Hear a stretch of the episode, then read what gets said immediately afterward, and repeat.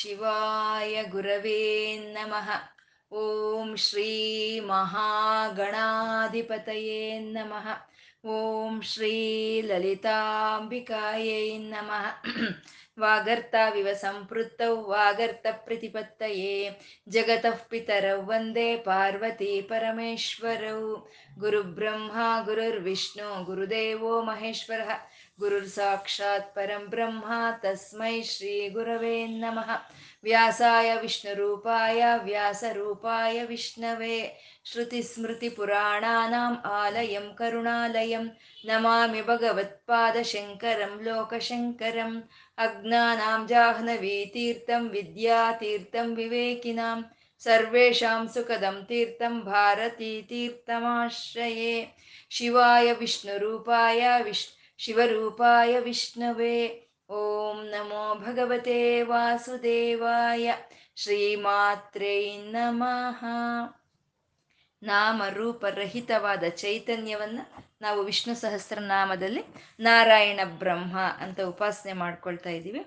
ಸಾವಿರ ನಾಮಗಳು ಒಬ್ಬಂದೇ, ಸಾವಿರ ರೂಪಗಳು ಒಬ್ಬಂದೇ. ಆ ಭಗವಂತನಲ್ಲಿ ಏನು ಗುಣಗಳು ಇದೆಯೋ ಅವನ್ನ ನಾವು ಇಲ್ಲಿ ನಾಮಗಳನ್ನಾಗಿ ಹೇಳ್ಕೊಳ್ತಾ ಇದ್ದೀವಿ. ನಲ್ವತ್ತೊಂಬತ್ತನೇ ಶ್ಲೋಕ ಸು ಅಕ್ಷರದಿಂದ ಶುರುವಾಗುವಂತಹದ್ದು ಸುವ್ರತ, ಸುಮುಖ, ಸೂಕ್ಷ್ಮ, ಸುಘೋಷ, ಸುಖದ ಸೃಹತ್, ಮನೋಹರಜ್ಜಿತ, ಕ್ರೋಧೋ, ವೀರ, ಬಾಹುರ್ವಿದಾರಣ ಅಂತ ಸು ಅಕ್ಷರದಿಂದ ಅದು ಶುರುವಾಗ್ತಾ ಇರೋ ಶ್ಲೋಕ. ಅದು ಉಚ್ಚಾರಣೆ ಮಾಡೋದಕ್ಕೂ ಕೇಳಿಸ್ಕೊಳ್ಳೋದಕ್ಕೂ ಆ ಶ್ಲೋಕ ನಮ್ಮಲ್ಲಿ ಒಂದು ಆನಂದ ತರಂಗಗಳನ್ನ ಎಬ್ಬಿಸುತ್ತೆ, ಆ ಸುಶಬ್ದ ಅನ್ನುವಂಥದ್ದು. ಅಂದ್ರೆ ಆನಂದ ತರಂಗಗಳು ಅಂದ್ರೆ ಆ ಭಗವಂತನ ಅನುಭವನ್ನ, ನಮ್ಗೆ ಅನುಭವವನ್ನ ನಮ್ಮ ಹೃದಯಕ್ಕೆ ತಂದುಕೊಡುವಂತ ಶ್ಲೋಕವೇ ಆ ಒಂದು ನಲ್ವತ್ತೊಂಬತ್ತನೆಯ ಶ್ಲೋಕ ಇದು ಅಂತ ಹೇಳ್ಕೊಂಡ್ವಿ. ಪರಮಾತ್ಮ ಸುವ್ರತಃ ಅಂದ್ರೆ ಈ ಒಳ್ಳೆಯ ವ್ರತವನ್ನು ಹಿಡ್ದಿರೋನು ಸುವ್ರತನು. ಈ ಪ್ರಪಂಚವನ್ನೆಲ್ಲ, ಈ ಪ್ರಕೃತಿಯನ್ನೆಲ್ಲ ಕಾಪಾಡಬೇಕು, ಈ ಪ್ರಾಣಿಗಳನ್ನೆಲ್ಲ ತಾನು ಕಾಪಾಡಬೇಕು ಅನ್ನೋ ವ್ರತವನ್ನ ಹೂಡಿ ಇರೋ ಅಂತ ಪರಮಾತ್ಮ ಅವನು ಸುವ್ರತಃ ಅಂತ. ಸುಶಬ್ದ ಅನ್ನೋದು ಜ್ಞಾನವನ್ನ, ಐಶ್ವರ್ಯವನ್ನ, ಭಗವತ್ ಶಕ್ತಿಯನ್ನ ತೋರಿಸ್ತಾ ಇರುವಂಥದ್ದು. ಅಂಥ ಐಶ್ವರ್ಯದಿಂದ, ಅಂಥ ಜ್ಞಾನದಿಂದ, ಅಂಥ ಶಕ್ತಿಯಿಂದ ಈ ಪ್ರಪಂಚವನ್ನೆಲ್ಲ ರಕ್ಷಣೆ ಮಾಡ್ತಾ ಎಲ್ಲ ಪ್ರಾಣಿಗಳನ್ನ, ಮನುಷ್ಯರನ್ನ ರಕ್ಷಣೆ ಮಾಡೋ ಅಂತ ಒಂದು ವ್ರತವನ್ನು ಕೈ ಹಿಡ್ದಿರೋ ಪರಮಾತ್ಮ ಅವನು ಸುವ್ರತನು ಅಂತ ಅಂದ್ರು. ಸುಮುಖಃ ಒಂದು ಯಾವುದೇ ವಿಧವಾದ ವಿಕಾರಗಳು ಇಲ್ದಲೆ ನಿರಂತರ ಪ್ರಶಾಂತ ಚಿತ್ತದಿಂದ, ಜ್ಞಾನದಿಂದ, ಆನಂದದಿಂದ ಪ್ರಕೃತಿ ಮೇಲೆ, ಪ್ರಾಣಿಗಳ ಮೇಲೆ ಕರುಣೆ ತುಂಬಿರೋ ಅಂತ ನೇತ್ರಗಳೊಂದಿಗೆ ಇರುವಂತ ಮುಖ, ಅದು ಸುಮುಖ ಅಂತ ಅಂದ್ರು. ಭಕ್ತರು ಅಥವಾ ಯಾವುದೇ ಒಳ್ಳೆ ಕೆಲಸ ನಾವು ಮಾಡಬೇಕು ಅಂದಾಗ ನಮಗೆ ಸುಮುಖತ್ವವನ್ನು ತೋರಿಸೋವನು ಸುಮುಖನಾಗಿ ಇರೋ ಹರಿ ಅವನು ಸುಮುಖ ಅಂದ್ರೆ ಸೂಕ್ಷ್ಮ. ಸೂಕ್ಷ್ಮ ಅಂದ್ರೆ ಸೂಕ್ಷ್ಮ. ಅಂದ್ರೆ ಪಂಚಭೂತಗಳೆಲ್ಲ ಸೂಕ್ಷ್ಮ ಅಂತ ಹೇಳ್ತೀವಿ. ಭೂಮಿ, ಸ್ಥೂಲ. ಅದಕ್ಕಿಂತ ನೀರು, ಅಗ್ನಿ, ವಾಯು, ಆಕಾಶಗಳು ಅವು ಅತ್ಯಂತ ಸೂಕ್ಷ್ಮವಾಗಿರುವಂಥದ್ದು. ಅದಕ್ಕಿಂತ ಇನ್ನು ಸೂಕ್ಷ್ಮ ಮನಸ್ಸು, ಮನಸ್ಸಿಗಿಂತ ಸೂಕ್ಷ್ಮ ಮಹತ್. ಅಂದ್ರೆ ಆ ಮಹತ್ವಗಿನ್ನ ಸೂಕ್ಷ್ಮವಾಗಿರುವಂತ ಪರಮಾಣು ಸ್ವರೂಪನಾದಂತ ಭಗವಂತನು ಅವನು ಸೂಕ್ಷ್ಮನು ಅಂತಂದ್ರೆ ಅಂದ್ರೆ ಆತ್ಮ ಒಂದು ಚೈತನ್ಯ ಅನ್ನೋದು ಯಾರಿಗೂ ನೋಡೋದಕ್ಕೆ ಸ್ಥೂಲವಾದ ನೇತ್ರಗಳಿಗೆ ನೋಡೋದಕ್ಕೆ ಸಾಧ್ಯ ಆಗ್ದಲೇ ಇರುವಂತ ಆ ಪರತತ್ವ ಅಂತ ಹೇಳೋ ನಾಮವೇ ಸೂಕ್ಷ್ಮ ಅಂತ ಹೇಳೋದು. ಸುಘೋಷಃ ಅಂತಂದ್ರು. ಸುಘೋಷ ವೇದಗಳೆಲ್ಲ ಪರಮಾತ್ಮನನ್ನ ಕುರಿತು ಘೋಷಣೆ ಮಾಡ್ತಾ ಇದೆ.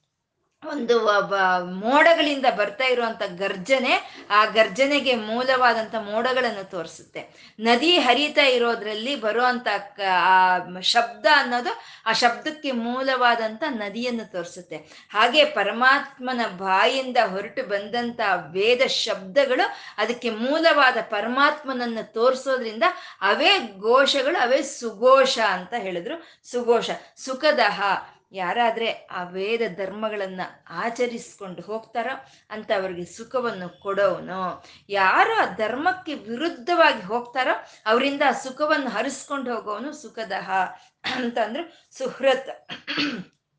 ಒಳ್ಳೆಯ ಮನಸ್ಸು, ಒಂದು ಅತ್ಯಂತ ಪ್ರೀತಿ, ಅತ್ಯಂತ ಒಂದು ಸುನ್ನಿತತ್ವ, ಒಂದು ಕರುಣೆ ತುಂಬಿರೋ ಅಂತ ಪರಮಾತ್ಮನ ಹೃದಯ ಅದು ಸುಹೃತ್ ಅಂತ ಅಂದ್ರು.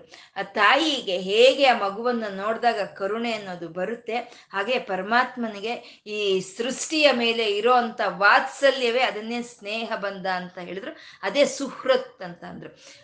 ಅಂದ್ರೆ ನಾವು ಇವಾಗ ವಿಷ್ಣು ಸಹಸ್ರನಾಮವನ್ನ ಅರ್ಥಗಳು ತಿಳ್ಕೊಳ್ಳೋ ತಿಳ್ಕೊಳ್ಳೋ ಅಂಥದ್ದಲ್ಲ ಭಾವಿಸ್ಬೇಕು ಭಾವಿಸ್ಬೇಕು. ಆ ಸಹೃದಯನೋ ಆ ಪರಮಾತ್ಮ ಈ ಪ್ರಕೃತಿಯನ್ನ ಪ್ರಾಣಿಗಳನ್ನೆಲ್ಲ ತಬ್ಬಿ ಇಟ್ಕೊಂಡಿದ್ದಾನೆ. ಆ ತಬ್ಬಿ, ನಮ್ಮನ್ನೆಲ್ಲ ತಬ್ಬಿ ಇಟ್ಕೊಂಡು ನಿಂತ್ಕೊಂಡಿರೋ ಅಂತ ಪರಮಾತ್ಮನ ಹೃದಯ ಒಂದು ಸ್ನೇಹ ಭಾವದಿಂದ ತುಂಬಿಕೊಂಡಿದೆ. ಅವನು ಸಹೃದಯನು ಅಂತ ಹೇಳ್ತಾ ಇರೋವಂಥದ್ದು ಇದು ಸಹೃದ, ಸಹೃತ್ ಅಂತಂದ್ರೆ. ಮನೋಹರ, ಅತ್ಯಂತ ಸುಂದರವಾಗಿದ್ದಾನೆ. ಇಂಥ ಒಂದು ಸುಲಕ್ಷಣವಾದ ಲಕ್ಷಣಗಳು ಅವನಲ್ಲಿ ತುಂಬಿ ತುಡುಕಾಡ್ತಾ ಇದ್ರೆ ಅವನಿನ್ ಮನೋಹರ ನೆಲದಲ್ಲಿ ಇನ್ನೇನ್ ಹಾಕ್ತಾನೆ?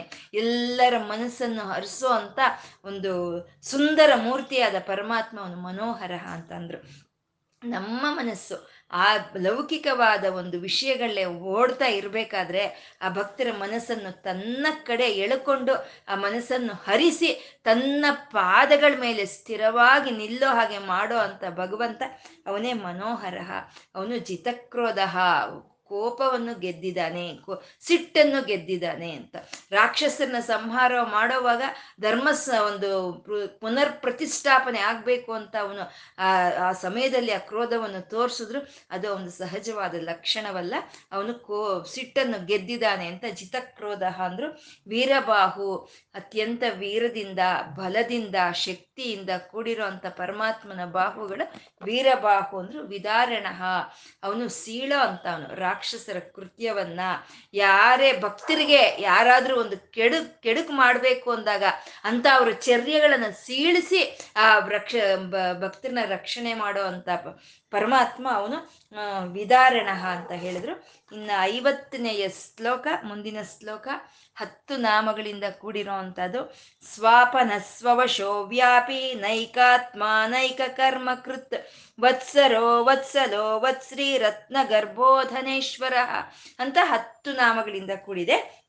ಸ್ವಾಪನಃ ಸ್ವವಶಃ ವ್ಯಾಪಿ ನೈಕಾತ್ಮ ನೈಕ ಕರ್ಮ ಕೃತ್ ವತ್ಸರ ವತ್ಸಲಹ, ವತ್ಸಿ, ರತ್ನಗರ್ಭ ಧನೇಶ್ವರ ಅಂತ ಹೇಳ್ತಾ ಇದ್ದಾರೆ. ಸ ಅನ್ನೋ ಶಬ್ದ ನಮಗೆ ಅದು ಅತ್ಯಂತ ಒಂದು ಮಂಗಳವನ್ನು ತೋರಿಸೋ ಅಂಥದ್ದು ಶೋಭೆಯನ್ನು ತಂದುಕೊಡೋದು ಅಂತ ಹೇಳಿದ್ರೆ, ಅದನ್ನ ಅನುಸರಿಸ್ಕೊಂಡು ಬರ್ತಾ ಇರೋವಂಥ ಶಬ್ದಗಳು ವಾ ಶಬ್ದಗಳು. ಅಂದ್ರೆ ವಾ ಶಬ್ದ ಅನ್ನೋದು ಯಾವಾಗ್ಲೂ ಅಮೃತ ತತ್ವವನ್ನು ತೋರಿಸುತ್ತೆ.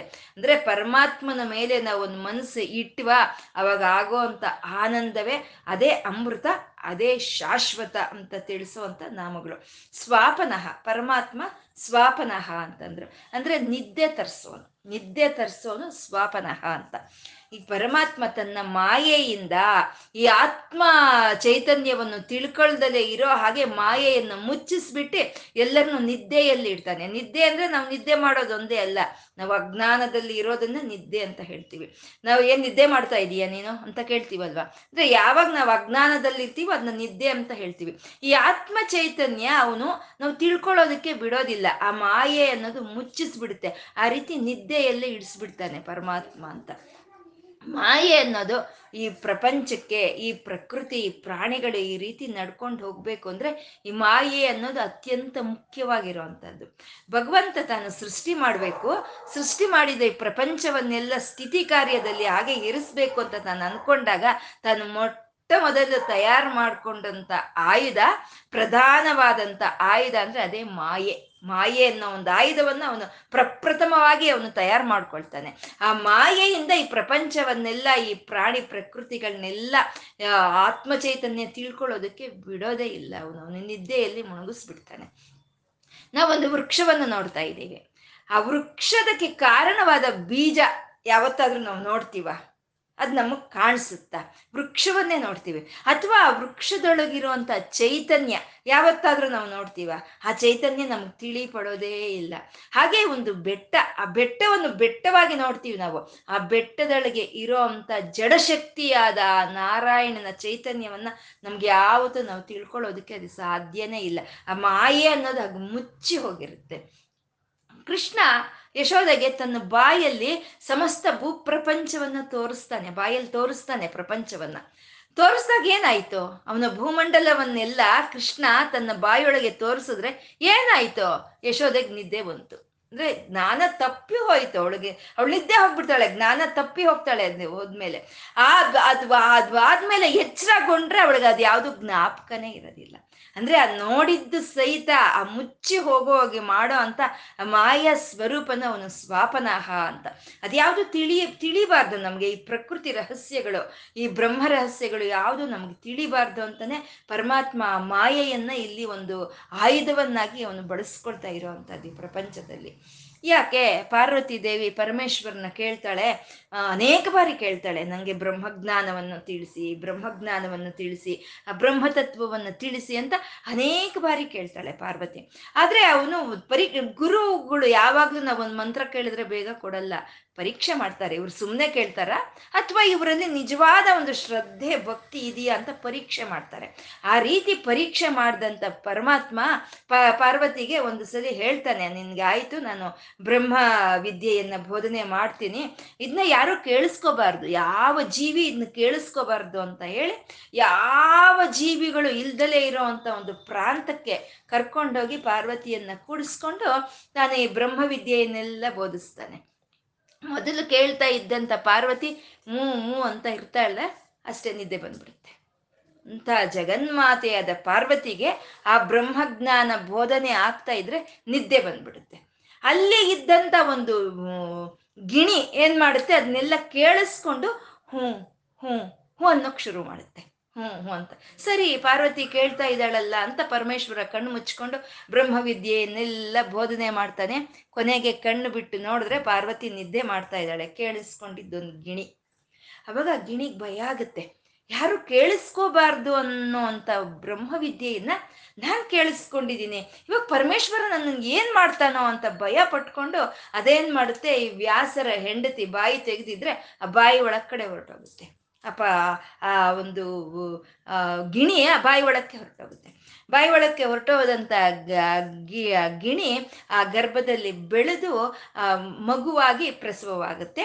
ಅದು ಅದು ಒಂದು ಪಕ್ಷಿಯ ಒಂದು ಮುಖದ ಹಾಗೆ ಇರೋದ್ರಿಂದ ಅದಕ್ಕೆ ಶುಕ ಅಂತ ಹೆಸರಿಡ್ತಾರೆ.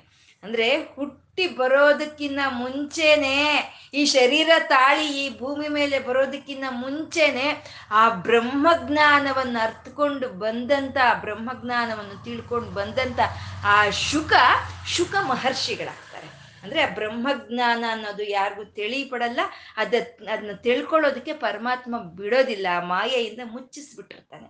ಆ ಬ್ರಹ್ಮಜ್ಞಾನ ಅನ್ನೋದು ಯಾವಾಗ ತಿಳ್ಕೊಂಡ್ವೋ ಆವಾಗ ನಮಗೆ ಸಿಕ್ಕೋ ಅಂತ ಒಂದು ಇದುವೆ, ಅದೇ ಅಮರವಾದಂಥ ಒಂದು ಸ್ಥಾನ ಅನ್ನೋದು. ಅದಕ್ಕೆ ಆ ಪಾರ್ವತಿಗೆ ಆ ಒಂದು ಬ್ರಹ್ಮವಿದ್ಯೆಯನ್ನು ಬೋಧನೆ ಮಾಡಿದಂಥ ಪ್ರದೇಶವೇ ಅಮರ್ನಾಥ್ ಅಂತ ಹೇಳೋದು. ಇವತ್ತಿನ ನಮ್ಮ ಅಮರ್ನಾಥ್ ಅಂತ ನಾವು ಹೇಳೋ ಅಂಥದ್ದು. ಹಾಗೆ ಪರಮಾತ್ಮ ನಮ್ಗೆ ಯಾವುದನ್ನು ತಿಳ್ಕೊಳ್ಳೋದಕ್ಕೆ ಬಿಡೋದಿಲ್ಲ ಮಾಯೆಯಿಂದ ಮುಚ್ಚಿಸ್ಬಿಟ್ಟಿರ್ತಾನೆ ಇವಾಗ ನೋಡಿ ನಮ್ಗೆ ತಿಳಿತಾ ಇದೆ, ನಾವು ಯಾವತ್ತಿದ್ರು ಈ ಶರೀರ ತಾಳಿ ಇಲ್ಲಿ ಬಂದಿದ್ದೀವಿ. ಯಾವತ್ತಿದ್ರು ಸರಿ ನಾವು ಹೋಗ್ಬೇಕು ಅನ್ನೋದು ನಮ್ಗೆ ತಿಳಿದಿದೆ ಅಲ್ವಾ? ಆದ್ರೆ ಯಾವ ಕ್ಷಣದಲ್ಲಾದ್ರೂ ನಮ್ಗೆ ಅದಕ್ಕೆ ಜ್ಞಾಪಕ ಬರ್ತಾ ಇದೆಯಾ? ಯಾವ ಕ್ಷಣದಲ್ಲಾದ್ರೂ ಸರಿ ನಾವು ಹೋಗೋರು ಅನ್ನೋ ರೀತಿ ನಾವು ವ್ಯವಹರಿಸ್ಕೊಳ್ತಾ ಇದ್ದೀವ ನಾವು ಇಲ್ಲೇ ಇರೋರು, ಶಾಶ್ವತವಾಗಿ ಇರೋರು ಅನ್ನೋ ರೀತಿನೇ ನಮ್ಮ ಜ್ಞಾನ ಇರುತ್ತೆ ಹೊರತು ನಾವು ಹೋಗೋರು ಅಂತ ಅನ್ಸೋದೇ ಇಲ್ಲ. ಯಾರಾದ್ರೂ ಹೋದ್ರೂ ಅವ್ರು ಹೋಗಿದ್ದಾರೆ ಅಷ್ಟೇ ನಾವೇನು ಇವಾಗೆ ಹೋಗಲ್ಲ ಅಂತ ಅನ್ಕೊಳ್ತೀವಿ ನಾವು. ಅಂತ ಅಜ್ಞಾನ ನಮ್ಮಲ್ಲಿ ಇರುತ್ತೆ ನಾವೇನು ತಗೊಂಡು ಹೋಗೋದಿಲ್ಲ. ಇಲ್ಲಿಂದ ನಮ್ಗೇನು ತಗೊಂಡು ಹೋಗಿಲ್ಲ. ನಮ್ಗೆ ಚೆನ್ನಾಗಿ ತಿಳಿದಿದೆ ಅದು. ಆದರೂ ಜ್ಞಾನ ಸೇಕರಣೆ ಮಾಡ್ತೀವಿ, ಬಟ್ಟೆ ಸೇಕರಣೆ ಮಾಡ್ತೀವಿ ವಸ್ತು ಸೇಕರಣೆ ಮಾಡ್ತೀವಿ, ಆಸ್ತಿ ಸೇಕರಣೆ ಮಾಡ್ತೀವಿ. ಏನಿದೆ? ಇದೆಲ್ಲ ಮಾಯೆ. ಅದು ಮುಚ್ಚಿಸ್ಬಿಟ್ಟಿದ್ದಾನೆ ಪರಮಾತ್ಮ. ಯಾಕೆಂದ್ರೆ ಆ ಮಾಯೆ ಬೇಕು. ಆ ಮಾಯೆ ಇದ್ರೇನೆ ಈ ಜಗತ್ತು ಅನ್ನೋದು ಈಗ ನಡೆಯುತ್ತೆ. ಇಲ್ಲ ಅಂದ್ರೆ, ಅಯ್ಯೋ, ನಾನು ಯಾವಾಗ ಹೋಗ್ತೀನೋ, ನಾನು ಯಾವಾಗ ಹೋಗ್ತೀನೋ ಅಂತ ನಾವು ಇಲ್ಲಿ ಕೂತ್ಕೊಂಡಿದ್ರೆ ಈಗ ಪ್ರಪಂಚ ಮುಂದೆ ಹೋಗೋದಿಲ್ಲ. ಹಾಗಾಗಿ ಈ ಪ್ರಪಂಚ ನಡಿಬೇಕು ಅನ್ನೋದಕ್ಕೋಸ್ಕರ ಆ ಮಾಯೆ ಅನ್ನೋ ಒಂದು ಆಯುಧವನ್ನ ತಯಾರು ಮಾಡಿಕೊಂಡು ಆ ಪರಮಾತ್ಮ ನಮ್ಮ ಮೇಲೆಲ್ಲ ಪ್ರಯೋಗಿಸ್ತಾ ಇದ್ದಾನೆ. ಅಂದ್ರೆ ಈ ಪ್ರಪಂಚವನ್ನೆಲ್ಲ ಮಾಯೆ ಒಂದು ಮಾಯಾ ನಿದ್ರೆಯಲ್ಲಿ ಮುಳುಗಿಸಿ ತಾನು ಮಾತ್ರ ಯೋಗ ನಿದ್ರೆಯಲ್ಲೇ ಇರುವಂತ ಪರಮಾತ್ಮವನು ಸ್ವಾಪನಃ ಅಂತ ಹೇಳಿದ್ರು. ಸ್ವಾಪನಃ ಅಂದ್ರೆ ನಿದ್ದೆ ನಿದ್ದೆ ತರಿಸೋನು. ಈ ಪ್ರಕೃತಿ ಎಲ್ಲನೂ ಎಲ್ಲ ಪ್ರಾಣಿಗಳನ್ನು ಪ್ರಳಯಾಂತ ಕಾಲದಲ್ಲಿ ತನ್ನ ಒಳಕ್ಕೆ ತಗೊಂಡು ನಿದ್ದೆ ಮಾಡಿಸ್ತಾನೆ. ನಿದ್ದೆ ಮಾಡಿಸಿ ಮತ್ತೆ ಸೃಷ್ಟಿ ಸಮಯದಲ್ಲಿ ಅದೆಲ್ಲ ಮತ್ತೆ ಹಾಗಾಗೆ ಹಾಗಾಗೆ ಕೆಲಸ ಮಾಡುವಂತ ಚೈತನ್ಯವನ್ನ ಅವನಲ್ಲಿ ತುಂಬಿಸಿ ಕಳಿಸ್ತಾನೆ. ಹಾಗೆ ಮನುಷ್ಯರಾದಂಥ ನಮ್ಗಾಗ್ಬೋದು ಅಥವಾ ಯಾವುದೇ ಜೀವಿಗಳಿಗಾಗ್ಬೋದು, ಆ ಒಂದು ಸೋತೋಗಿರೋ ಅಂತ ಶರೀರಗಳಿಗೆ ವಿಶ್ರಾಂತಿ ಕೊಡಬೇಕು ಅಂತ ರಾತ್ರಿ ರೂಪದಲ್ಲಿ ಬಂದು ನಿದ್ದೆಯನ್ನು ಕೊಡ್ತಾನೆ. ನಿದ್ದೆ. ನಿದ್ದೆ ಅನ್ನೋದು ಪರಮಾತ್ಮನೇ ಕೊಡ್ಬೇಕು ನಮ್ಗೆ. ಪರಮಾತ್ಮ ಕೊಟ್ರೇನೆ ನಮ್ಗೆ ನಿದ್ದೆ. ಇಲ್ಲ ಅಂದ್ರೆ ಆ ನಿದ್ದೆ ಮಾಡೋದು ನಮ್ಮ ಕೈಯಲ್ಲಿರೋದಿಲ್ಲ. ನಿದ್ದೆ ಮಾಡಿದ್ವಾ, ಮತ್ತೆ ನಾವು ಹೇಳ್ಬೇಕು ಅಂತಂದ್ರೆ ಆ ಪರಮಾತ್ಮನ ಚೈತನ್ಯದಿಂದ ಮಾತ್ರನೇ ಅದು ಸಾಧ್ಯ ಆಗುತ್ತೆ. ಅಂದ್ರೆ ನಿದ್ದೆ ಮಾಡಿಸೋನು ಅವನೇ, ನಿದ್ದೆಯಿಂದ ಎಬ್ಸೋನು ಅವನೇ ಅಂತ. ಆದ್ರೆ ಇದು ನಮ್ಗೆ ತಿಳಿ ಪಡಲ್ಲ ಅಜ್ಞಾನದಲ್ಲಿ ಆ ಮಾಯೆಯಿಂದ ಮುಚ್ಚಿಸ್ಬಿಟ್ಟು ಆ ಅಜ್ಞಾನ ಒಂದು ಒಂದು ನಿದ್ದೆಯಲ್ಲಿ ನಮ್ಮನ್ನ ಮುಳುಗಿಸ್ಬಿಟ್ಟಿದ್ದಾನೆ. ಆದ್ರೆ ಆ ನಿದ್ದೆ ಅನ್ನೋದು ಪರಮಾತ್ಮ ಕೊಟ್ರೇನೆ ಬರುತ್ತೆ. ಅದು ನಿದ್ದೆ ಅನ್ನೋದು ಭಗವಂತನ ಸ್ವರೂಪ, ನಿದ್ದೆ ಅನ್ನೋದು. ಯಾದೇವಿ ಸರ್ವಭೂತೇಶು ನಿದ್ರಾ ರೂಪೇಣ ಸಂಸ್ಥಿತ ಅಂತ. ಆ ನಿದ್ರ ರೂಪದಲ್ಲಿ ಭಗವಂತನೇ ಇದ್ದಾನೆ ಅಂತ. ಅದಕ್ಕೆ ಆ ಭಗವಂತನ ಒಂದು ಗುಣವಾದಂತ ನಿದ್ರೆ ಆ ಯಾರಿಗಿಷ್ಟ ಇಲ್ಲ? ನಿದ್ದೆ ಮಾಡಕ್ ಯಾರಿಗಿಷ್ಟ ಇಲ್ಲ? ಚೆನ್ನಾಗಿ ನಿದ್ದೆ ಮಾಡಿದಾಗ ಯಾರಿಗಾದ್ರೂ ಅಯ್ಯೋ ಚೆನ್ನಾಗಿ ನಿದ್ದೆ ಮಾಡಿಬಿಟ್ಟೆ ಅಂತ ದುಃಖ ಪಟ್ಕೊಳ್ಳೋರು ಯಾರಾದರೂ ಇದ್ದಾರ ಪ್ರಪಂಚದಲ್ಲಿ. ಒಳ್ಳೆ ನಿದ್ದೆ ಅಂದ್ರೆ ಎಲ್ಲರಿಗೂ ಆಸೆ ಇರುತ್ತೆ. ಒಳ್ಳೆ ನಿದ್ದೆ ಹೋದರೆ ಎಲ್ಲರಿಗೂ ಆನಂದ ಆಗುತ್ತೆ. ಯಾಕೆ ಅಂದರೆ ಅದು ಪರಮಾತ್ಮನ ಗುಣ. ನಿದ್ದೆ ಅನ್ನೋದು ಪರಮಾತ್ಮನೇ ನಮಗೆ ಕೊಟ್ಟಿರೋಂಥ ವರ. ಹಾಗಾಗಿ ಅದರಲ್ಲಿ ನಮಗೆ ಒಂದು ಆನಂದನೇ ಸಿಕ್ಕುತ್ತೆ ಭಗವಂತನ ಗುಣಗಳು ಯಾವುದಾದ್ರೂ ಸರಿ ಅದ್ರಲ್ಲಿ ನಮ್ಗೆ ಆನಂದನೇ ಸಿಕ್ಕುತ್ತೆ ಯಾರನ್ನಾದ್ರೂ ಒಬ್ಬರನ್ನ ಪ್ರೀತಿ ಮಾಡಿದ್ವಿ ನಾವು. ಯಾವುದು ಅವರಿಂದ ಇನ್ನೇನು ಒಂದು ಒಂದು ನಾವು ಎದುರು ನೋಡ್ದಲೆ ನಾವು ಅಥವಾ ಯಾವುದೇ ಪ್ರಾಣಿಗಳನ್ನಾಗ್ಬೋದು ನಾವು ತುಂಬ ಪ್ರೀತಿಸಿದ್ವಿ ಅಂದ್ರೆ ಅಲ್ಲಿ ನಮಗೆ ಸಿಕ್ಕೋದು ಆನಂದನೆ. ಯಾಕೆ ಅಂದ್ರೆ ಅದು ಮತ್ತೆ ಭಗವಂತನ ರೂಪ. ಪ್ರೇಮ ರೂಪ ಪ್ರಿಯಂಕರಿ ಅಂತ ಬರುತ್ತಲ್ವ ಲಲಿತಾ ಸಹಸ್ರನಾಮದಲ್ಲಿ. ಹಾಗೆ ಯಾರ ಜೊತೆ ಆದ್ರೂ ಸರಿ ನಾವು ಒಂದು ಸ್ನೇಹವನ್ನು ಬೆಳೆಸ್ಕೊಂಡ್ವಾ, ಸ್ನೇಹ ಬಾಂಧವ್ಯವನ್ನು ಬೆಳೆಸ್ಕೊಂಡ್ವಾ ಅಂದ್ರೆ ಅದರಲ್ಲಿ ಸಿಕ್ಕುವಂತ ಒಂದು ಮಧುರಾನುಭೂತಿ, ಅದು ಆನಂದವೇ. ಯಾಕೆ ಅಂದ್ರೆ ಮತ್ತೆ ಅಮ್ಮ ಮಿತ್ರ ರೂಪಿಣಿ ಅಂತ. ಆ ಮಿತ್ರ ರೂಪದಲ್ಲಿ ತಾಯಿನೇ ಇದ್ದಾಳೆ ಅಂತ.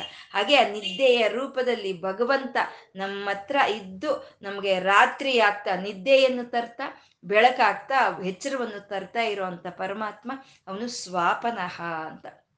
ಅಂದ್ರೆ ರಾತ್ರಿ ಆದ್ರೂ ಅವನೇ, ಬೆಳಗ್ಗೆ ಆದ್ರೂ ಅವನೇ, ನಿದ್ದೆ ಮಾಡಿಸಿದ್ರು ಅವನೇ ಎಚ್ಚರಗೊಂಡು ಗೊಳಿಸಿದ್ರು ಅವನೇ ಅಂತ ಎಲ್ಲ ಅವನ ವಶದಲ್ಲೇ ಇದೆ ಅಂತ ಹೇಳಿ ಸ್ವ ಸ್ವವಶಃ ಅಂತ ಇದ್ದಾರೆ. ಅಂದ್ರೆ ರಾತ್ರಿ ಹಗಲು ಎಲ್ಲವ ಅವನ ಒಂದು ವಶದಲ್ಲೇ ಇದೆ. ಈ ಪ್ರಕೃತಿ ಪ್ರಾಣಿಗಳು ಎಲ್ಲ ಅವನ ವಶದಲ್ಲೇ ಇದೆ. ಆದ್ರೆ ಅವನು ಯಾರು ವಶದಲ್ಲಿದ್ದಾನೆ? ಅವನು ಯಾರು ವಶದಲ್ಲೂ ಇಲ್ಲ. ಅವನ ವಶದಲ್ಲೇ ಅವನೇ ಇದ್ದಾನೆ ಅಂತ ಸ್ವವಶಃ ಅಂದ್ರು. ಅವನ ವಶದಲ್ಲೇ ಅವನೇ ಇದ್ದಾನೆ ಅಂತ. ನಾವು ಯಾವುದಾದ್ರೂ ಸರಿ, ನಾವು ಯಾರ ಮೇಲಾದ್ರೂ ಆಧಾರ ಪಡ್ತೀವಿ. ಯಾವುದ್ರ ಮೇಲಾದ್ರೂ ಒಂದು ಆಧಾರ ಪಡ್ತೀವಿ. ಯಾವಾಗ ಆಧಾರ ಪಡ್ತೀವಿ ಅಂದ್ರೆ ಆ ಶಕ್ತಿ ನಮ್ಗೆ ಬೇಕು ಅಂದಾಗ ನಾವು ಅದ್ರ ಮೇಲೆ ಆಧಾರ ಪಡ್ತೀವಿ. ಇವಾಗ ನಮ್ಮ ಶರೀರ ಪಂಚಭೂತಗಳಿಂದ ಕೂಡಿರೋ ಅಂತ ಶರೀರ ಇದು. ಪಂಚಭೂತಗಳಿಂದ ಕೂಡಿರೋ ಈ ಶರೀರಕ್ಕೆ ಆ ಪಂಚಭೂತಗಳು ಬೇಕು. ಆದ್ರೆ ಅದೇನಾದ್ರೂ ಆ ಶಕ್ತಿಗಳು ನಮ್ವ, ಆ ಪಂಚಭೂತಗಳು ನಾವು ತಂದ್ಕೊಂಡಿದೀವ, ಅದು ನಮ್ಮ ಶಕ್ತಿಗಳ ಅಲ್ಲ. ಹಾಗಾಗಿ ನಾವು ಅದ್ರ ಮೇಲೆ ಆಧಾರ ಪಡ್ತಾ ಇದ್ದೀವಿ. ಆ ಶಕ್ತಿಗಳ ಮೇಲೆ ನಾವು ಆಧಾರ ಪಡ್ತಾ ಇದ್ದೀವಿ. ಆದ್ರೆ ಭಗವಂತ ಯಾವ ಶಕ್ತಿ ಮೇಲೆ ಆಧಾರ ಪಡಬೇಕು? ಎಲ್ಲವೂ ಅವನ ವಶದಲ್ಲೇ ಇದೆ. ಎಲ್ಲಾ ಶಕ್ತಿಯಲ್ಲಿ ಅವನೇ ತುಂಬಿಕೊಂಡಿದ್ದಾನೆ ಅಂದಮೇಲೆ ಅವನು ಯಾವ ಶಕ್ತಿ ಮೇಲೆ ಆಧಾರ ಪಡೋಷ್ಟು ಅವಶ್ಯಕತೆ ಇಲ್ಲ ಅಂತ ಹೇಳ್ತಾ ಅವನು ಸ್ವವಶಃ ಅಂತ ಅಂದ್ರು. ಅವನ ವಶದಲ್ಲೇ ಅವನೇ ಇರೋವನು ಅಂತ ಅಂದ್ರು. ವ್ಯಾಪಿ ಅಂತ ಇದ್ದಾರೆ. ಮುಂದಿನ ನಾಮ ವ್ಯಾಪಿ ಅಂದ್ರೆ ವಿಸ್ತರಿಸ್ಕೊಂಡಿರೋನು ಅಂತ. ವಿಷ್ಣು ಸಹಸ್ರನಾಮದಲ್ಲಿ ಅನೇಕವಾಗಿ ಬರುತ್ತೆ. ವ್ಯಾಪಿ ವ್ಯಾಪಿ, ವಿಸ್ತಾರ ಅನ್ನೋ ಒಂದು ನಾಮಗಳು ಅನೇಕವಾಗಿ ಬರುತ್ತೆ. ಯಾಕೆ ಅಂದ್ರೆ ಈ ಸಾವಿರ ನಾಮಗಳು ಆ ವ್ಯಾಪಕ ಶಕ್ತಿಯನ್ನು ತೋರಿಸೋ ಅಂತವೆ ಬರುತ್ತೆ. ಅಂದ್ರೆ ನಮಗೆ ಸಂದರ್ಭಕ್ಕೆ ತಕ್ಕಂತೆ ನಾವು ಅದನ್ನ ಆ ಒಂದು ಅರ್ಥವನ್ನು ನಾವು ಗ್ರಹಿಸ್ಕೋಬೇಕು. ಇಲ್ಲ ವ್ಯಾಪಿ ಅಂತ ಇದ್ದಾರೆ. ಅಂದ್ರೆ ಎಲ್ಲಾ ಶಕ್ತಿಗಳು ತನ್ನದೇ ಆಗಿದೆ ಅಂತ ಹೇಳ್ತಾ, ಎಲ್ಲಾ ಶಕ್ತಿಗಳು ತನ್ನ ವಶದಲ್ಲೇ ಇದೆ ಅಂತ ಹೇಳ್ತಾ, ಯಾವ ರೀತಿ ಅಂದ್ರೆ ನಾವು ವ್ಯಾಪಿಸ್ಕೊಂಡಿದ್ದಾನೆ. ಎಲ್ಲಾ ಶಕ್ತಿಗಳಲ್ಲೂ ತಾನೇ ವ್ಯಾಪಿಸ್ಕೊಂಡಿದ್ದಾನೆ. ಯಾವ ರೀತಿ ವ್ಯಾಪಿಸ್ಕೊಂಡಿದ್ದಾನೆ? ಕಾರಣ ರೂಪದಲ್ಲಿ ವ್ಯಾಪಿಸ್ಕೊಂಡಿದ್ದಾನೆ. ಯಾವುದಾದ್ರೂ ತಗೊಳ್ಳಿ, ಒಂದು ಸಣ್ಣದಾದ ಒಂದು ಮರಳಿನ ಒಂದು ಒಂದು ಕಣವನ್ನು ತಗೊಳ್ಳಿ, ಅಥವಾ ದೊಡ್ಡ ಬ್ರಹ್ಮಾಂಡವನ್ನೇ ತಗೊಳ್ಳಿ ಇರುವೇನ್ ತಗೊಳ್ಳಿ, ಬ್ರಹ್ಮದೇವರನ್ನು ತಗೊಳ್ಳಿ. ಎಲ್ಲದಕ್ಕೂ ಕಾರಣ ಯಾರು ಆಗಿದಾನೋ ಆ ನಾರಾಯಣನ ಚೈತನ್ಯವೇ ವ್ಯಾಪಿಸ್ಕೊಂಡಿದೆ. ಕಾರಣ ರೂಪದಲ್ಲಿ ಎಲ್ಲ ಕಡೆ ವ್ಯಾಪಿಸ್ಕೊಂಡಿದೆ ಅಂತ ಹೇಳ್ತಾ ಪರಮಾತ್ಮ ವ್ಯಾಪಿ ಅಂತಂದ್ರು. ನೈಕಾತ್ಮ ಅಂತ ಇದ್ದಾರೆ ನೈಕಾತ್ಮ ಅಂದ್ರೆ ಯಾವ ರೀತಿ ವ್ಯಾಪಿಸ್ಕೊಂಡಿದ್ದಾನೆ ಅವನು ಅಂದ್ರೆ ಅನೇಕ ರೂಪಗಳಲ್ಲಿ ವ್ಯಾಪಿಸ್ಕೊಂಡಿದ್ದಾನೆ ಅವನು. ಅನೇಕ ರೂಪಗಳಲ್ಲಿ ವ್ಯಾಪಿಸ್ಕೊಂಡಿದ್ದಾನೆ. ಒಂದು ಸೂರ್ಯ, ಚಂದ್ರ, ಅಗ್ನಿ, ಜ್ಯೋತಿರ್ಮಂಡಲಗಳು, ಒಂದು ಒಂದು ಎಲ್ಲ ಪ್ರಾಣಿಗಳಲ್ಲೂ, ಎಲ್ಲ ಮನುಷ್ಯರಲ್ಲೂ ತಾನೇ ವ್ಯಾಪಿಸ್ಕೊಂಡಿದ್ದಾನೆ. ಈ ಎಲ್ಲ ರೂಪಗಳು ಪರಮಾತ್ಮನ ರೂಪಗಳೇ. ನೈಕಾತ್ಮ ನೈಕಾತ್ಮ, ಎಲ್ಲ ರೂಪ ಇದರಲ್ಲೂ ಆತ್ಮ ರೂಪದಲ್ಲಿ ಅವನು ಇದ್ದಾನೆ ಅಂತ. ಇವಾಗ ಒಂದು ಬೀಜ ಇದೆ. ಆ ಬೀಜ ಅನ್ನೋದು ನಾವು ಭೂಮಿಯಲ್ಲಿ ನೆಟ್ಟಿದಾಗ ಅದು ಒಂದು ವೃಕ್ಷವಾಗುತ್ತೆ. ಆ ವೃಕ್ಷವಾಗಿ ಆ ಬೀಜದ ಶಕ್ತಿ ಎಲ್ಲಿ ವ್ಯಾಪಿಸ್ಕೊಳ್ಳುತ್ತೆ? ಆ ಕಾಂಡದಲ್ಲಿ, ಆ ವೃಕ್ಷದ ಕಾಂಡದಲ್ಲಿ ವ್ಯಾಪಿಸ್ಕೊಳ್ಳುತ್ತೆ. ಆ ವೃಕ್ಷದ ರೆಂಬೆಗಳಲ್ಲಿ ವ್ಯಾಪಿಸ್ಕೊಳ್ಳುತ್ತೆ. ಆ ವೃಕ್ಷದ ಒಂದು ಎಲೆಗಳಲ್ಲಿ, ಚಿಗುರಲ್ಲಿ, ಮೊಗ್ಗಲ್ಲಿ, ಹಣ್ಣಲ್ಲಿ ಎಲ್ಲ ಬೀಜದ ಶಕ್ತಿ ವ್ಯಾಪಿಸ್ಕೊಳ್ಳುತ್ತೆ. ಅಂದ್ರೆ ಆ ಬೀಜ ಇಷ್ಟು ರೂಪಗಳವಾಗಿ ವ್ಯಕ್ತವಾಯಿತು. ಆ ಬೀಜವೇ ಕಾಂಡವಾಗಿ ರೆಂಬೆಯಾಗಿ, ಒಂದು ಪತ್ರವಾಗಿ, ಒಂದು ಪಶ್, ಪುಷ್ಪವಾಗಿ, ಫಲವಾಗಿ ವ್ಯಾಪಿಸ್ಕೊಳ್ತು ಆ ರೀತಿ ಈ ಪ್ರಪಂಚ ಅನ್ನೋ ಒಂದು ವೃಕ್ಷದಲ್ಲಿ ಅನೇಕವಾದ ಗ್ರಹಮಂಡಲಗಳಲ್ಲೂ ಅನೇಕವಾದ ಸಮುದ್ರಗಳು, ಬೆಟ್ಟಗಳು ನದಿಗಳು ಹೇಳಕ್ಕೆ ಸಾಧ್ಯ ಇಲ್ದಲೇ ಇರೋಷ್ಟು ಜೀವಿಗಳು, ಆ ಎಲ್ಲ ಇರೋಂಥ ಈ ವೃಕ್ಷದಲ್ಲಿ ಆ ಆತ್ಮವೇ ಇಷ್ಟು ರೂಪಗಳಾಗಿ ವಿಸ್ತರಿಸ್ಕೊಂಡಿದೆ ಅಂತ ವ್ಯಾಪಿ ನೈಕಾ, ನೈಕಾತ್ಮ ಅಂತ ಹೇಳಿದ್ರು. ಅವನು ಹಾಗೆ ವ್ಯಾಪಿಸ್ಕೊಂಡಿರೋ ಅಂತ ಅವನು ಅವನು ಏನ್ ಮಾಡ್ತಾ ಇದ್ದಾನೆ ಅಂದ್ರೆ ನೈಕ ಕರ್ಮ ಕೃತ್ ಅಂತ ಇದ್ದಾರೆ. ಅನೇಕವಾದ ಕರ್ಮಗಳನ್ನು ಮಾಡ್ತಾ ಇದ್ದಾನೆ ಅವನು. ಅನೇಕವಾದ ಕೆಲಸಗಳನ್ನು ಅವನು ಮಾಡ್ತಾ ಇದ್ದಾನೆ. ನಾವು ನಮ್ಮ ಕೆಲಸ ಮಾತ್ರ ನಾವು ಮಾಡ್ತೀವಿ. ಸೂರ್ಯ ಮಾಡ್ತಾನೆ ಅಗ್ನಿ. ಒಂದು ಶಾಖವನ್ನು ಕೊಡ್ತಾನೆ. ಅದೊಂದೇ ಅವನ ಕೆಲಸ ಮಾಡೋದು ಸೂರ್ಯನ.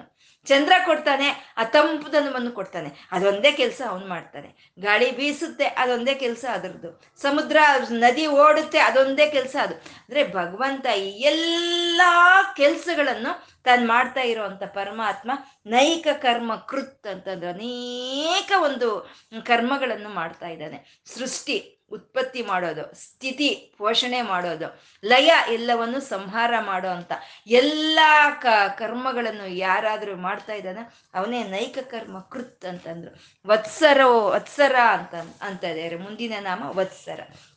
ವತ್ಸರ ಅಂದ್ರೆ ನಾವು ಸಂವತ್ಸರ ಅನ್ನೋ ಒಂದು ನಾಮದಲ್ಲಿ ನಾವು ಹೇಳ್ಕೊಂಡಿದೀವಿ. ಎಲ್ಲವೂ ಸಂಪೂರ್ಣವಾಗಿ ಯಾವುದ್ರ ಒಳಗೆ ಇರುತ್ತೋ ಅದನ್ನ ಸಂವತ್ಸರ ಅಂತ ಹೇಳ್ಕೊಂಡ್ವಿ. ಇಲ್ಲಿ ವತ್ಸರ ಅಂತ ಹೇಳ್ತಾ ಇದ್ದಾರೆ. ವತ್ಸರ ಅಂದ್ರೆ ಆ ನಿದ್ದೆಯ ಒಂದು ಚೈತನ್ಯವನ್ನು ಕೊಡ್ತಾ, ಆ ಎಚ್ಚರಗೊಳಿಸುವಂತ ಚೈತನ್ಯವನ್ನು ತನ್ನ ಒಳಗೆ ಇಟ್ಕೊಂಡು, ತನ್ನ ವಶದಲ್ಲೇ ತಾನು ಇದ್ದು, ಎಲ್ಲ ಕಡೆ ವ್ಯಾಪಿಸ್ಕೊಂಡು, ಅನೇಕವಾದ ರೂಪಗಳಲ್ಲಿ ತಾನು ಪ್ರಕಟವಾಗ್ತಾ, ಅನೇಕವಾದ ಕರ್ಮಗಳನ್ನು ಮಾಡ್ತಾ ಇರೋಂಥ ಪರಮಾತ್ಮ ಇವನ್ನೆಲ್ಲ ತನ್ನ ಒಳಗಡೆನೆ ಇಟ್ಕೊಂಡಿದ್ದಾನೆ ಅಂತ ಹೇಳ್ತಾ ವತ್ಸರ ಅಂತ ಹೇಳಿದ್ರು, ವತ್ಸರ ಅಂತ.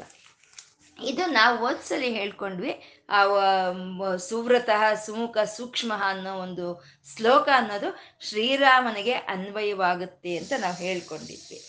ಇಲ್ಲಿ ನನ್ನೂರ ಐವತ್ತೈದನೇ ನಾಮ ಅಂದ್ರೆ ಸುವ್ರತಃ ಇಂದ ಹಿಡಿದು ನನ್ನೂರ ಅರವತ್ತೊಂಬತ್ತನೇ ನಾಮ ಅಂದ್ರೆ ವತ್ಸರವರೆಗೂನು ನಾರಾಯಣನ ಕ್ಷೀರ ಸಮುದ್ರದ ಕ್ಷೀರಸಾಗರ ಸಮುದ್ರದ ಲೀಲೆಗಳನ್ನ ವ್ಯಕ್ತ ಮಾಡ್ತಾ ಇರುವಂತ ನಾಮಗಳು ಅಂತ ಪರಾಶರ ಭಟ್ರು ಅಭಿಪ್ರಾಯ ಪಟ್ಟಿದ್ದಾರೆ ಅನ್ನೋದನ್ನ ನಮ್ಮ ಗುರುಗಳು ವಿಷ್ಣು ವಿದ್ಯೆ ಬುಕ್ಕಿನಲ್ಲಿ ಬರ್ದಿರೋ ಅಂಥದ್ದು. ಈ ನಾಮಗಳೆಲ್ಲ ಕ್ಷೀರಸಾಗರ ಸಮುದ್ರದ ಒಂದು ಲೀಲೆಗಳನ್ನ ತೋರಿಸ್ತಾ ಇದೆ ಅಂತ ಹೇಳ್ತಾ ಇರೋವಂಥದ್ದು. ಸುವ್ರತಃ ಸುವ್ರತಃ ಆದಂಥ ನಾರಾಯಣನ ಒಳ್ಳೆಯ ವ್ರತವನ್ನು ಹಿಡ್ದ. ಕ್ಷೀರಸಾಗರವನ್ನು ಮತಿಸಿ ಅಲ್ಲಿಂದ ಅಮೃತವನ್ನು ತೆಗೆದು ಎಲ್ಲ ದೇವತೆಗಳಿಗೂ ಹಂಚಬೇಕು ಅನ್ನೋ ವ್ರತವನ್ನು ತೊಟ್ಟವನು. ಅವನು ಸುವ್ರತಃ, ಸುಮುಖಃ. ಅವನು ಒಂದು ದೇವತೆಯರಿಗೆ ಸುಮುಖವಾಗಿ ಇದ್ದ, ದೇವತೆಯರಿಗೆ ಒಂದು ಅನುಕೂಲವಾಗಿ ಇದ್ದಂತ ಅವನು. ಅವನು ಸುಮುಖ, ಸೂಕ್ಷ್ಮ. ಅವನು ಪ್ರಣಾಳಿಕೆ ಏನು? ಇವಾಗ ಅವನು ಏನ್ ಮಾಡ್ತಾನೆ ಅನ್ನೋ ಒಂದು ಮನಸ್ಸನ್ನ, ಅವನ ಮನಸ್ಸನ್ನ ರಾಕ್ಷಸರ ಕೈಲೂ ಗಮನಿಸ್ಕೊಳಕ್ ಆಗ್ಲಿಲ್ಲ ಅಂತ ಸೂಕ್ಷ್ಮ ಅಂತ ಹೇಳಿದ್ರು. ಸೂಕ್ಷ್ಮ, ಸುಘೋಷಃ ಆ ಒಂದು ಘೋಷಣೆ ಮಾಡ್ತಾನೆ ಘೋಷಣೆ ಮಾಡ್ತಾನೆ. ಆ ಮಂದರ ಪರ್ವತವನ್ನ ಹಾಕಿ ಕ್ಷೀರಸಾಗರವನ್ನ ಕಡೀರಿ, ಅಲ್ಲಿ ಅಮೃತ ಬರುತ್ತೆ ಅಂತ ಆಕಾಶವಾಣಿ ರೂಪದಲ್ಲಿ ಆ ಸುಘೋಷವನ್ನು ತಂದಂತ ನಾರಾಯಣನು, ಆ ಘೋಷಣೆ ಮಾಡಿದಂತ ನಾರಾಯಣನು ಅವನು ಸುಘೋಷ. ಸುಖ ದೇವತೆಯರಿಗೆಲ್ಲ ಸುಖವನ್ನು ಕೊಟ್ಟವನು, ಸುಖದಹ. ಆ ರಾಕ್ಷಸರಿಂದ ಆ ಸುಖವನ್ನು ದೂರ ಮಾಡಿದವನು ಸುಖದಹ. ಸುಹೃತ್.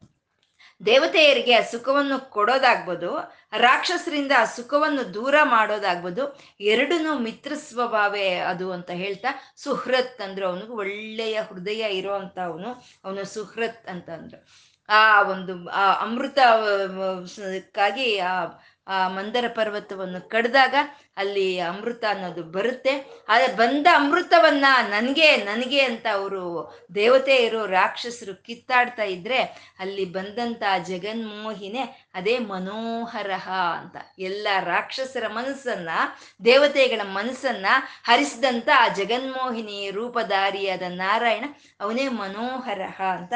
ಜಿತಕ್ರೋಧ ರಾಕ್ಷಸರ ಕ್ರೋಧವನ್ನ ಗೆದ್ದವನು ಅವನು.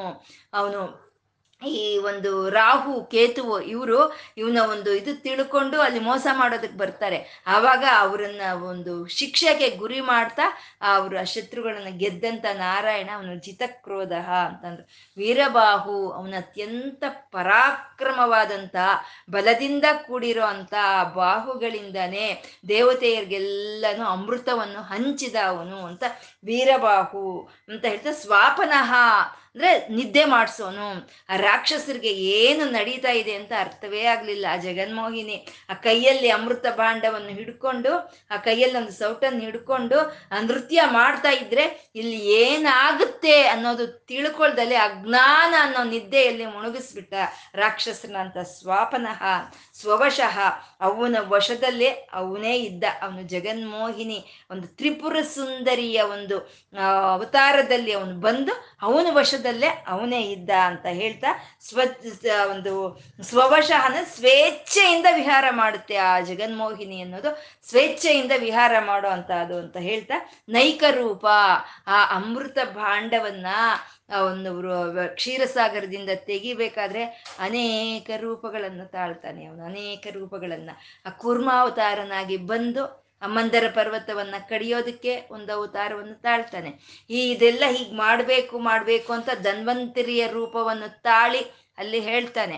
ಮತ್ತೆ ಅಲ್ಲಿ ಆ ಬಂದಂತ ಎಲ್ಲಾ ಒಂದು ಐಶ್ವರ್ಯಗಳನ್ನ ಯಾರ್ಯಾರಿಗೆ ಬೇಕೋ ಆ ರೀತಿ ಹಂಚ್ತಾನೆ. ಮತ್ತೆ ಜಗನ್ಮೋಹಿನಿಯ ರೂಪ ತಾಳಿ ಬಂದು ಅಮೃತವನ್ನು ಹಂಚ್ತಾನೆ ಅಂತ ನೈಕ ರೂಪ, ನೈಕ, ನೈಕಾತ್ಮ ಅಂತ ಹೇಳ್ತಾ, ನೈಕ ಕರ್ಮ ಕೃತ್ ಅಂದ್ರೆ ಅನೇಕವಾದ ಕಾರ್ಯಗಳನ್ನ ಅವನ ಕ್ಷೀರಸಾಗರ ಮಥನದ ಸಮಯದಲ್ಲಿ ಮಾಡ್ದ, ಪ್ರೇರಣೆ ಕೊಟ್ಟ.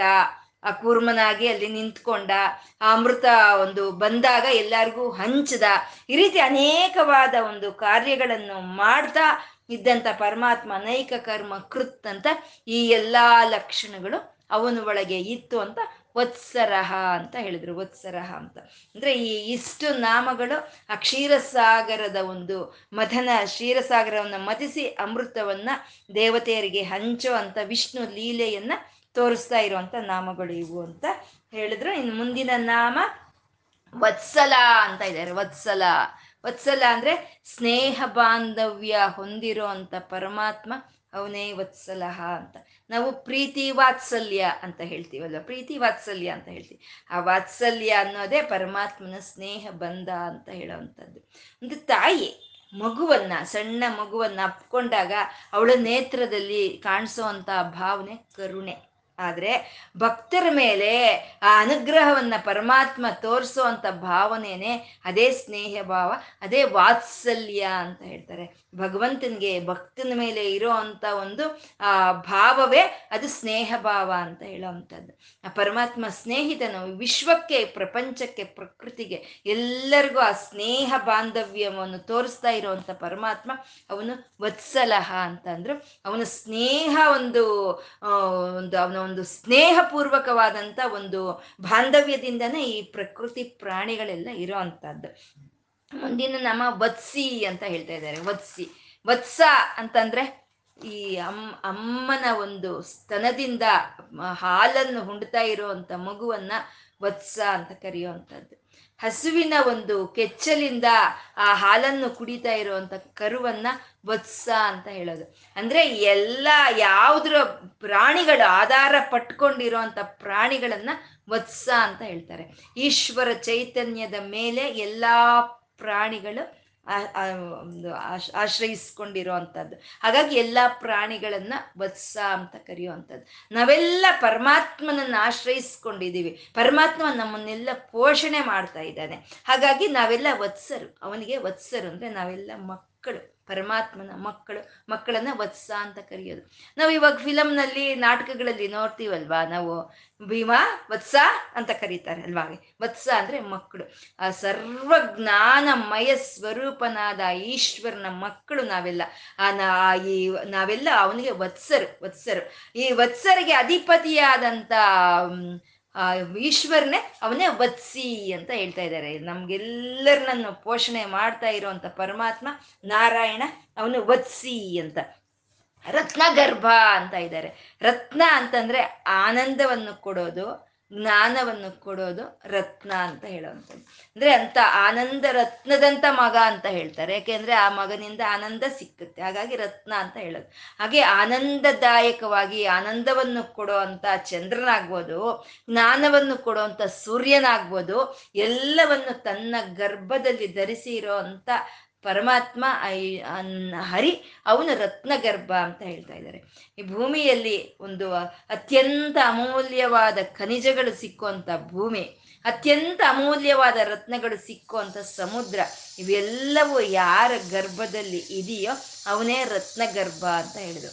ಅವನ ಗರ್ಭದಲ್ಲೇ ಎಲ್ಲ ಇದೆ, ಎಲ್ಲ ಗರ್ಭದಲ್ಲೂ ಅವನೇ ಇದ್ದಾನೆ ಅಂತ. ರತ್ನ ಗರ್ಭ ಧನೇಶ್ವರ ಅಂತ ಇದ್ದಾರೆ. ಧನೇಶ್ವರ ಅಂದ್ರೆ ಎಲ್ಲ ದನಗಳಿಗೂ ದ, ಧನಕ್ಕೂ ಅವನೇ ಈಶ್ವರನು ಅಂತ ಹೇಳುವಂಥದ್ದು. ಇವಾಗ ನಾವು ಹೇಳ್ಕೊಂಡ ಎಲ್ಲ ಸಂಪತ್ತುಗಳಿಗೆ ಈಶ್ವರತ್ವ ಅವನೇ ಅವನೇ ಈಶ್ವರನ, ನಾರಾಯಣನೇ ಈ ಸಂಪತ್ತುಗಳಿಗೆಲ್ಲ ಒಡೆಯನು. ಯಾರಿಗೆ, ಎಷ್ಟು, ಎಲ್ಲಿ ಕೊಡಬೇಕು ಅಂತ ನೋಡ್ತಾ ಆ ಸಂಪತ್ತುಗಳನ್ನು ಎಲ್ಲರಿಗೂ ಕೊಡ್ತಾ ಇರೋ ಅಂಥ ಭಗವಂತ ಅವನು ಧನೇಶ್ವರ ಅಂತ ಅಂದ್ರು. ಸೂರ್ಯ, ಚಂದ್ರ, ಅಗ್ನಿ, ವಾಯು, ನಾವು ಹೇಳ್ಕೊಳ್ಳೋ ಅಂಥ ಅರವತ್ನಾಲ್ಕು ಕೋಟಿ ದೇವತೆಗಳು ಅಂತ ನಾವು ಏನು ಹೇಳ್ಕೊಳ್ತಾ ಇದೀವೋ, ಈ ಅರವತ್ನಾಲ್ಕು ವಿಧವಾದ ಐಶ್ವರ್ಯಗಳು, ಆ ಐಶ್ವರ್ಯಗಳೇ ಅವೇ ಧನ ಅಂತ ಹೇಳೋದು. ಆ ಧನಕ್ಕೆ ಯಾರು ಒಡಿಯನ ಅವನೇ ಧನೇಶ್ವರನ ಅಂತ ಹೇಳ್ತಾ ಇರುವಂಥದ್ದು. ಪರಮಾತ್ಮ ಅವನು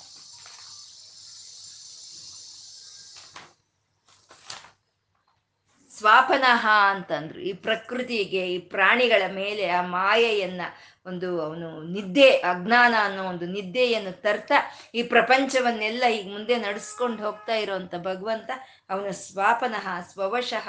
ಅವನು ಯಾರ ವಶದಲ್ಲೂ ಇಲ್ಲ. ಅವನ ವಶದಲ್ಲೇ ಅವನು ಎಲ್ಲವೂ ಅವನ ವಶದಲ್ಲೇ ಇದೆ. ಅವನ ವಶದಲ್ಲೇ ಅವನಿದ್ದಾನೆ, ಸ್ವವಶಃ ವ್ಯಾಪಿ, ವ್ಯಾಪಿಸ್ಕೊಂಡಿದ್ದಾನೆ. ನಾವು ಕಾಣ್, ಏನು ಕಾಣ್ತಾ ಇದೆಯೋ ನಮ್ಮ ನೇತ್ರಗಳಿಗೆ, ಅದರಲ್ಲಿ ಎಲ್ಲ ಆತ್ಮ ರೂಪದಲ್ಲಿ ಯಾರು ವ್ಯಾಪಿಸ್ಕೊಂಡಿದ್ದಾನೋ ಅವನೇ ವ್ಯಾಪಿ, ಅವನು ನೈಕಾತ್ಮ ಎಲ್ಲ ಕಾಣಿಸ್ತಾ ಇರೋ ಎಲ್ಲ ರೂಪಗಳಲ್ಲಿ, ಆತ್ಮದ ರೂಪದಲ್ಲಿ ಅವನೇ ಒಂದು ವ್ಯಾಪಿಸ್ಕೊಂಡಿದ್ದಾನೆ. ನೈಕ ಕರ್ಮಕೃತ್ ಅನೇಕವಾದ ಕಾರ್ಯಗಳನ್ನು ಭಗವಂತ ಮಾಡ್ತಾ ಇದ್ದಾನೆ, ಅನೇಕವಾದ ಕಾರ್ಯಗಳನ್ನು ಮಾಡ್ತಾ ಇದ್ದಾನೆ. ವತ್ಸರ ಎಲ್ಲವೂ ಅವನು ಒಳಗೇನೆ ಇದೆ. ವಾತ್ಸಲ್ಯ ಈ ಪ್ರಕೃತಿ ಮೇಲೆ, ಈ ಪ್ರಾಣಿಗಳ ಮೇಲೆ ಸ್ನೇಹವನ್ನು ತೋರಿಸ್ತಾ ಇರುವಂತ, ವಾತ್ಸಲ್ಯವನ್ನು ತೋರಿಸ್ತಾ ಇರುವಂತ ವತ್ಸಲನು ಅವನೇ ವತ್ಸಿ ಮಕ್ಕಳ ಹಾಗೆ, ಅವನಿಗೆ ಮಕ್ಕಳಾಗಿರುವಂತ ಈ ಪ್ರಕೃತಿ ಪ್ರಾಣಿಗಳನ್ನೆಲ್ಲ ಅವನೇ ಪರಿಪಾಲನೆ ಮಾಡ್ತಾ ಇರುವಂತ ವತ್ಸಿ ಅವನು ರತ್ನ ಗರ್ಭ ಎಲ್ಲವೂ ಅವನ ಗರ್ಭದಲ್ಲೇ ಇದೆ. ಇವಾಗ ನಾವು ಏನಿದೀವೋ ಅದು ನಾವು ಅವನ ಒಳಗಡೆನೆ ಇದ್ದೀವಿ ರತ್ನ ಗರ್ಭ ಅಂತ ಹೇಳ್ತಾ ಅವನೇ ಧನೇಶ್ವರ. ಇಹಲೋಕಕ್ಕೆ ಬೇಕಾಗಿರೋ ಅಂಥ ದನ ಆಗ್ಬೋದು, ಪರಲೋಕಕ್ಕೆ ಬೇಕಾಗಿರೋಂಥ ಜ್ಞಾನವಾಗ್ಬೋದು, ಯಾವುದು ಕೊಟ್ಟರು ಅವನಿಂದನೇ ಬರಬೇಕು ಅಂತ ಧನೇಶ್ವರ ಅಂತ ಹೇಳಿದ್ರು. ಇವತ್ತು ನಾವು ಏನು ಹೇಳ್ಕೊಂಡಿದ್ದೀವೋ ಆ ಪರಮಾತ್ಮ ಕರುಣಾ ಸ್ವರೂಪನಾದ ಸ್ನೇಹ ಸ್ವರೂಪನಾದಂಥ ಪರಮಾತ್ಮ ಆ ಶ್ರೀಹರಿಗೆ ಸಮರ್ಪಣೆ ಮಾಡ್ಕೊಳ್ಳೋಣ. ಲಕ್ಷ್ಮೀನಾರಾಯಣರಿಗೆ ನತೀರಿಯಂ, ನನ್ನ ಈ ನಮಸ್ಕಾರವನ್ನು ಸ್ವೀಕಾರ ಮಾಡು ತಂದೆ ಅಂತ ಕೇಳ್ಕೊಳ್ತಾ ಸರ್ವಂ ಶ್ರೀ ಲಲಿತಾರ್ಪಣಮಸ್ತು.